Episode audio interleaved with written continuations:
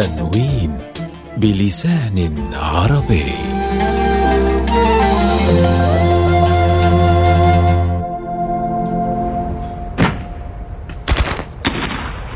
جهز نفسك. صوب. خذ نفسا عميقا. أطلق.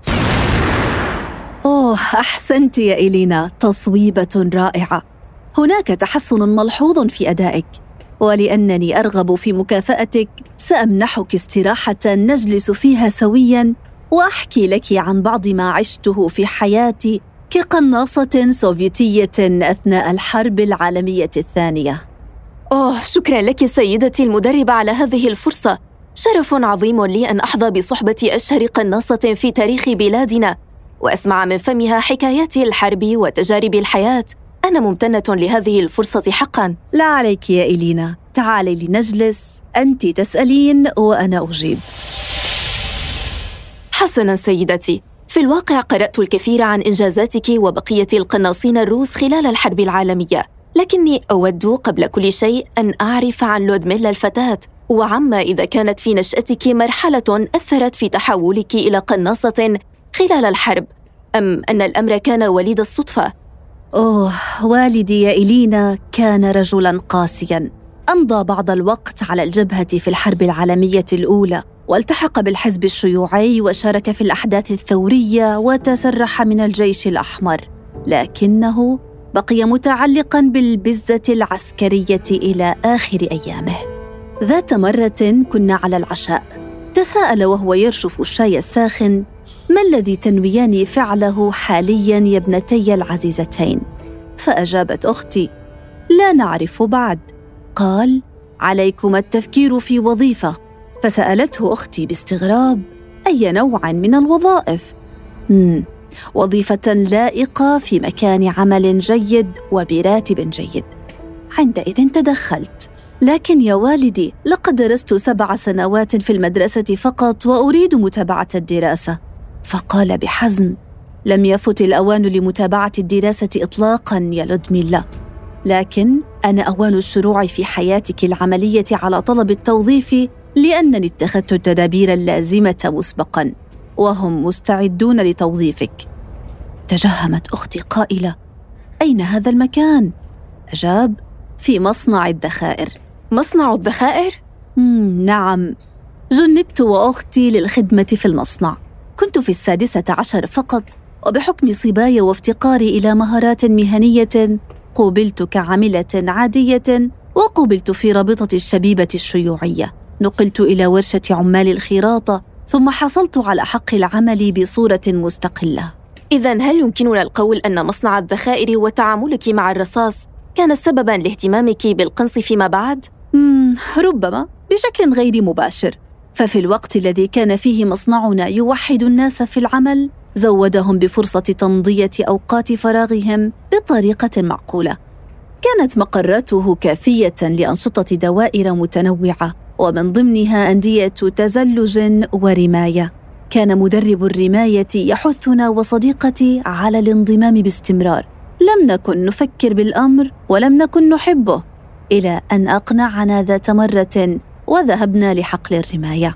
سمح لي المدرب بثلاث رميات حينها ثم ذهب لإلقاء نظرة على الهدف.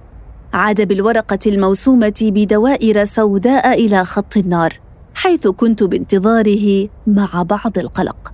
نظر إلي بإمعان قائلا هذا مذهل بالنسبة إلى مبتدئ.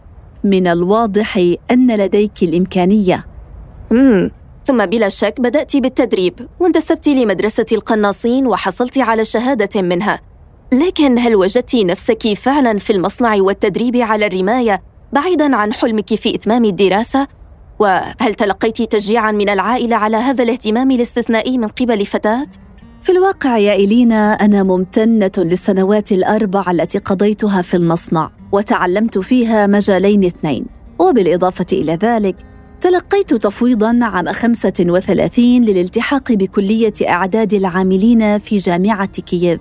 عملت في ورشة المخارط وكنت أدرس في الأمسيات. نجحت في الامتحانات. وبعد عام صرت حاملة بطاقة طالبة في كلية التاريخ في جامعة كييف الحكومية. وتحقق حلم طفولتي بهذه الطريقة. لا لم تأخذ شقيقتي ولا أهل حماستي للرماية على محمل الجد. كانوا يستمتعون بالمزاح بشأن شغفي بالسلاح. كما كنت عاجزة أن أشرح لهم ما شدني إلى ميدان الرماية وما كان آسرا بشأن جسم مزود بسبطانة معدنية وأخمص خشبي ومزلاق وزناد ومنظار. ومدى المتعة الكبيرة في التحكم بطيران رصاصة نحو هدفها. لكن يا سيدتي أليس مجرد تخيل الحرب أمر يبعث على القلق والخوف خاصة بالنسبة لفتاة تتطلع إلى مستقبلها؟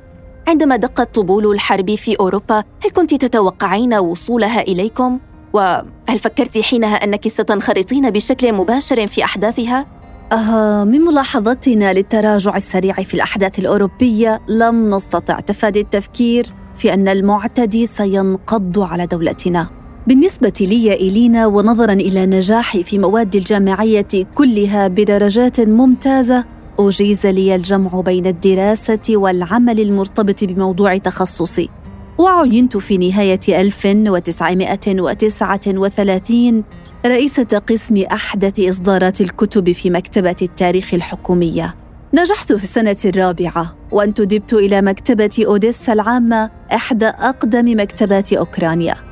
تجهزت للمغادرة بمزاج باعث على السرور. وبسبب الأحداث لم أضع في حقيبة ترحالي جواز سفري وبطاقة الطالب وكتيب السجل الأكاديمي فحسب.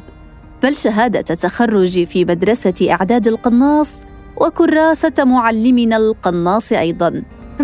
إذا كنت في أوديسا عندما أعلنت الحرب.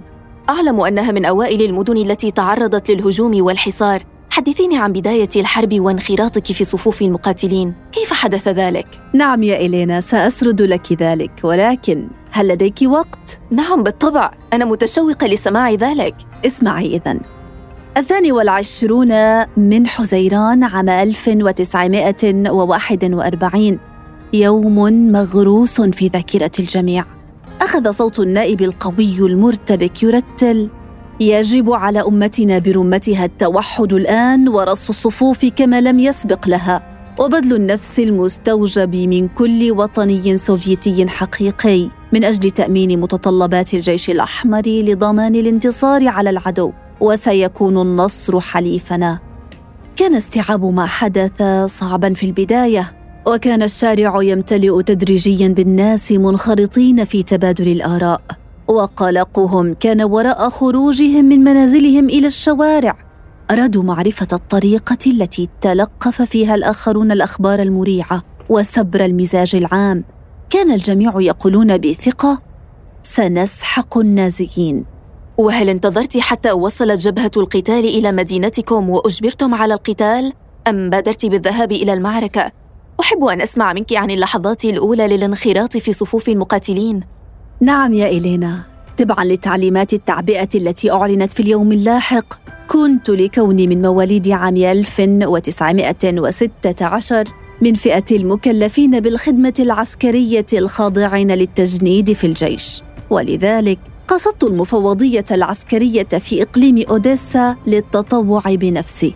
حشر المجندون الجدد كلهم في قطار عسكري خاص. تحرك القطار ببطء متجها إلى الغرب. لم يشرح لنا أحد أو يعلمنا عن وجهتنا النهائية. قالوا إننا ذاهبون إلى الجبهة فحسب. كان قلبي يخفق لا اراديا والشباب في عربتنا ينادون ساخطين اسرعوا اسرعوا سيهزمون النازيين دوننا. كانت تلك الطريقة الهزلية التي استوعبنا فيها حجم الكارثة التي تحدث بحق بلادنا الجميلة. حصلت على بزة العسكرية وتبدى فطور العسكري الأول شهيا جدا. كان في مقدورنا سماع نيران الرشاشات البعيدة وسط القذائف بين الفينة والأخرى وكنا نقفز من وقع صوت الانفجارات. بعد أداء القسم والفرز كان قائد فصيلتي ملازما أصغر مني سنا. سألني عن سبب تطوعي لأن الحرب ليست شغل النساء على الإطلاق بزعمه. أخرجت عصاي السحرية أي شهادة تخرجي من مدرسة القناصين لكنه كان مشككا فيها للغاية. وقال إنه سيطلب من قائد الكتيبة نقلي إلى الفصيلة الطبية. قصدنا مقر القيادة وأعيد الحديث نفسه هناك.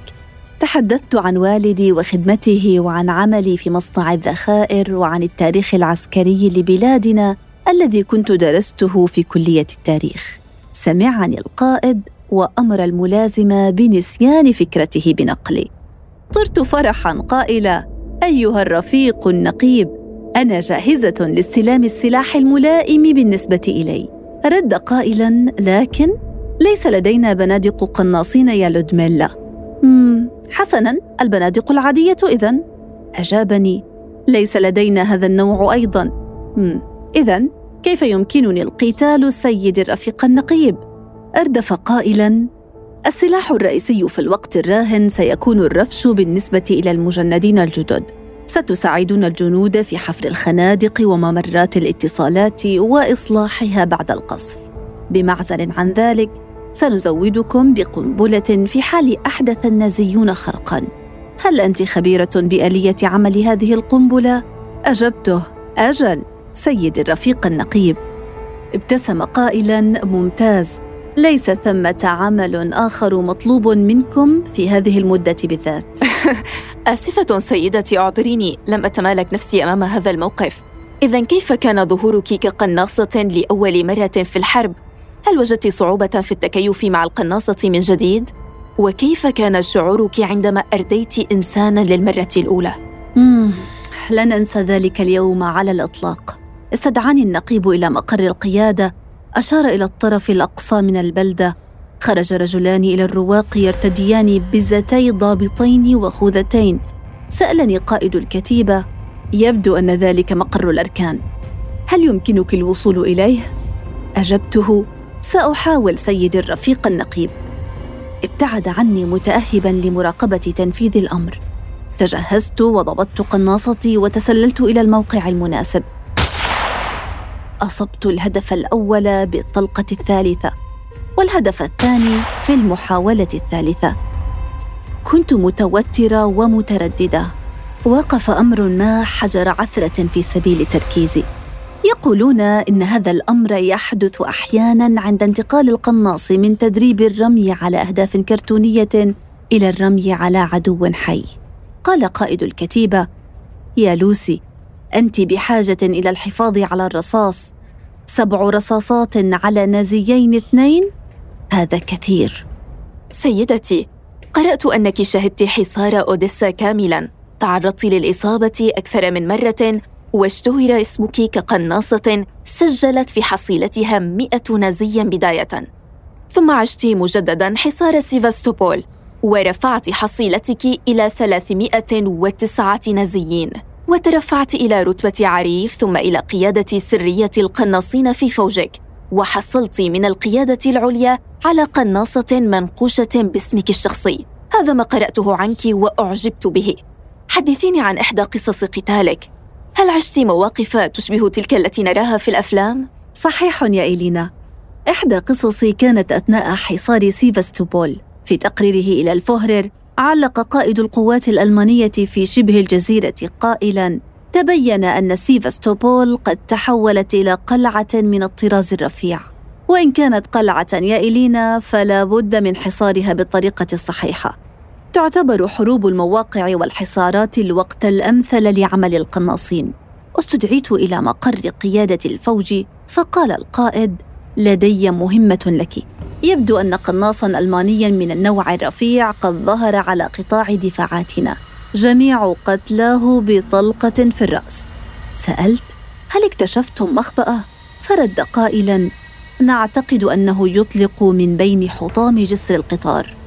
الجسر؟ إنه موقع ملائم جدا. فقال هل تستطيعين وضع حد لهذه الضربات؟ قلت بحزم نعم. ساعدني اختصاصيو الألغام والراصدون في تجهيز المخبأ. حفروا بسرعة وحرفية خندقا من تصميمي بعمق 80 سنتيمتر وطول عشرة أمتار. إضافة إلى ذلك صنعنا طعما هو هيكل إنسان على عصا. ألبسناه معطفا وخوذة وثبتنا على ظهره بندقية لكي يظهر أكثر واقعية. راقبت الجسر المدمر من خلال المنظار على مدى يومين كاملين. وبكل اهتمام وتركيز في النهار وخلال ساعات الليل قبل أول ضوء لم يظهر الألماني الخبيث. غطت في النوم وأنا جالسة القرفصاء متكئة بكتفي على حائط الخندق. فجأة لمس الرقيب كتفي بإصبعه وأشار إلى الجسر. رفعت المنظار نحو عيني لاحت لي صورة داكنة لرجل يشق طريقه عبر العوارض المعدنية المتشابكة ثم اختفت مباشرة. تبادلت والراصد النظرات. أومأت براسي موافقة أن الطريده وصلت إلى منطقة القتال. علينا إعطاؤه فرصة لإلقاء نظرة على المكان وتثبيت بندقيته وإلقامها. مضت نصف ساعة. كانت الأجواء هادئة لأبعد الحدود. مدافع الميدان والهاون والرشاشات هادئة. وليس في السماء أي طائرة مقاتلة وكأن الحرب قد تلاشت من المشهد. وضعت إصبعين على شفتي وصفرت. رد مساعدي بصفرة قصيرة مماثلة وجر الطعم. ليبدو روسيا قد غادر خندقه. جاء صوت الرصاصة من الجسر مخنوقا. لمع الوميض تماما حيث توقعت. ولكي أكون صريحة كنت سأختار حفرة الألماني الصغيرة بنفسي. كان موقعه محصنا بشكل آمن. كان باستطاعتي رؤية رأسه من خلال منظار البندقية. سحب الألماني مزلاج بندقيته. التقط غلاف الطلقة الفارغة ووضعه في جيبه ونظر خارج مخبئه. في تلك اللحظة تذكرت نصيحة أستاذي حيث قال لا تتخيل أن رميتك ستكون الأخيرة ولا تكن مفرطا بإظهار فضولك. حبست أنفاسي وضغطت على الزناد بنعومة. سقط الألماني من ارتفاع خمسة أمتار إلى قعر الوادي وسقطت بندقيته وراءه. يا إلهي هذا مذهل حقا. انتشرت صورك وتحدثت الصحف كثيرا فيما بعد عن بطولتك في هذا النزال بعد أن سلمت القيادة وثائق الضابط القناص المقتول وبياناته وعتاده وبدورها نشرتها للإعلام. هل كان ما ذكر فيك دقيقا أم مبالغا فيه؟ نعم نعم. لقد بالغ المراسلون كثيرا ووصل الأمر إلى تصوير هيلمت بومل أنه سمين كذكر ضفدع ولا حياة في عينيه وشعره أصفر وحنكه ثقيل. بالطبع لم أخبرهم أي شيء من هذا القبيل لأني لا أذكر مظهر الذين أطلقت النار عليهم. بالنسبة لي هم غير موجودين فهم مجرد أهداف. وبعد تفكير استنتجت أن هؤلاء الصحفيين الذين يكتبون هذه التفاهات بعد التحدث إلي هم في جميع الأحوال يروجون لقضية القناص في قطاع الدفاع عن سيفاستوبول. يحتاج الشعب إلى بطل حي لجعل الأشياء أكثر اقناعا. وعلى ما يبدو تم اختياري للعب هذا الدور من الإدارة السياسية للجيش الساحلي. هناك سؤال يراودني لكنني مترددة بعض الشيء. كثيرا ما يتحدثون عن الحب في الحرب. هل عشت شيئا من هذا القبيل فعلا؟ أم أن أجواء القتال لا تسمح للمرء بالتفكير في مثل هذه الأمور؟ اذا اسمعي هذه القصة يا إلينا. كان يوما مشمسا صافيا. جلست على شجرة ساقطة وأشعلت غليوني سارحة بذكريات الدفاع عن أوديسا. جاءني صوت جهوري جميل من ورائي قائلا هذه المرة الأولى التي أرى فيها امرأة تحمل غليونا. مم كان رجلا ضخما؟ شبيها بالتماثيل عريض المنكبين وبعينين زرقاوين في الخامسة والثلاثين تقريبا. جلس إلى جانبي وأخرج علبة سجائر من جيبه وعرضها علي. بعد تردد أخذت إحداها كما أخذ واحدة ثم أشعل ولاعته وبدأنا ننفث الدخان. قال من الطريف أنه ليس من عادة النساء الحسناوات تدخين الغليون. قلت له هم. لابد أنني بشعة وغريبة. نظر إلي قائلا باحترام. إن حقيقة أنك غريبة أمر معروف بالنسبة إلى الفوج بأكمله. لكن مسألة الملامح الأنثوية معقدة للغاية. فمثلنا الأعلى يفرضه الزمن والموضة والأعراف. على سبيل المثال أعتبرك مليحة. تصرف بطريقة حساسة ولبقة ومتحفظة في أول حديث بيننا. وباختصار ترك أليكسي بعدما عرف بنفسه انطباعا جيدا. كنت آمل ألا يتلاشى هذا الأمر في سياق المزيد من الخدمة معا. في أحد أيام الهجوم على سيفاستوبول كانت صليات قذائف الهاون تنزل على أجمة الأشجار التي كنت متمركزة فيها. شقت قذيفة ثقيلة الهواء وقذفت بكل التراب والأغصان وجذاذات الأشجار على نحو مفاجئ. شعرت كأن مخلب وحش قد نخزني في الكتف واخترق ألم مبرح لوح كتفي الأيمن ثم اسود كل شيء. استعدت وعيي وأيقظني البرد. شعرت أنني أنزف إذ كان قميصي الداخلي مدرجا بالدماء. كان الظلام يخيم والجو هادئ في الغابة. بدا أن القتال في المكان انتهى على الأرجح. كيف انتهى؟ وأين أصحابي في الفوج الآن؟ وهل سيأتون للبحث عني؟ ذابت الكلمات في دماغي المثقل بالالام والنزف الحاد والبرد الشديد. بعد دقائق كان أليكسي منكبا علي ويقول لا تموتي يا لوسي. أتوسل إليك لا تموتي. حملني بين ذراعيه ونقلني إلى الخنادق وانتهى بي المطاف في غرفة العمليات. كان الطبيب ينوي إرسالي إلى أرض غير محتلة لأن حالتي العامة خطيرة للغاية بسبب تعرضي لنزيف حاد. لو حدث هذا الأمر ما تسنى لي لقاء أليكسي كاتسينكو مجددا على الإطلاق. ولكانت حياتي في زمن الحرب اتخذت منحا مختلفا تماما. لكن قائد السرية أليكسي انتظر إلى نهاية العملية الجراحية. ثم تحدث مع الجراح طلب منه ألا يخليني من سيفاستوبول واعدا إياه أن جنود السرية الثانية وكتيبة الفوج بكاملها ستتبرع لي بالدم. كنت عاجزة عن سرد أي شيء مشوق لأليكسو ولم أعترف له بتخيلاتي وصدى كلماته في أذني لا تموتي يا لوسي. رغم أنني لست إنسانة عاطفية اغرورقت عيناي بالدموع. لكن كان كل شيء يحدث من تلقاء نفسه. بعد إخراجي من المشفى أعادني أليكس إلى الخطوط الأولى وإلى مخبأ القائد مباشرة. لقد زينه ووضع على الطاولة ظرف قذيفة من عيار خمسة وأربعين تحتوي على باقة ورود شتوية وكان ثمة سيرفيس عشاء قال بجدية للغاية إن اليوم يوم مميز يا لوسي.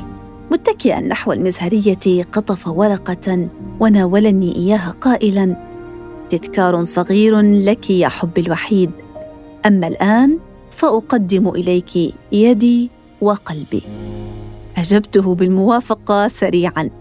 لا أنكر أن الأحداث كانت تتكشف بسرعة كبيرة. لكن لم يكن ثمة داع للتأمل مطولا في زمن الحرب.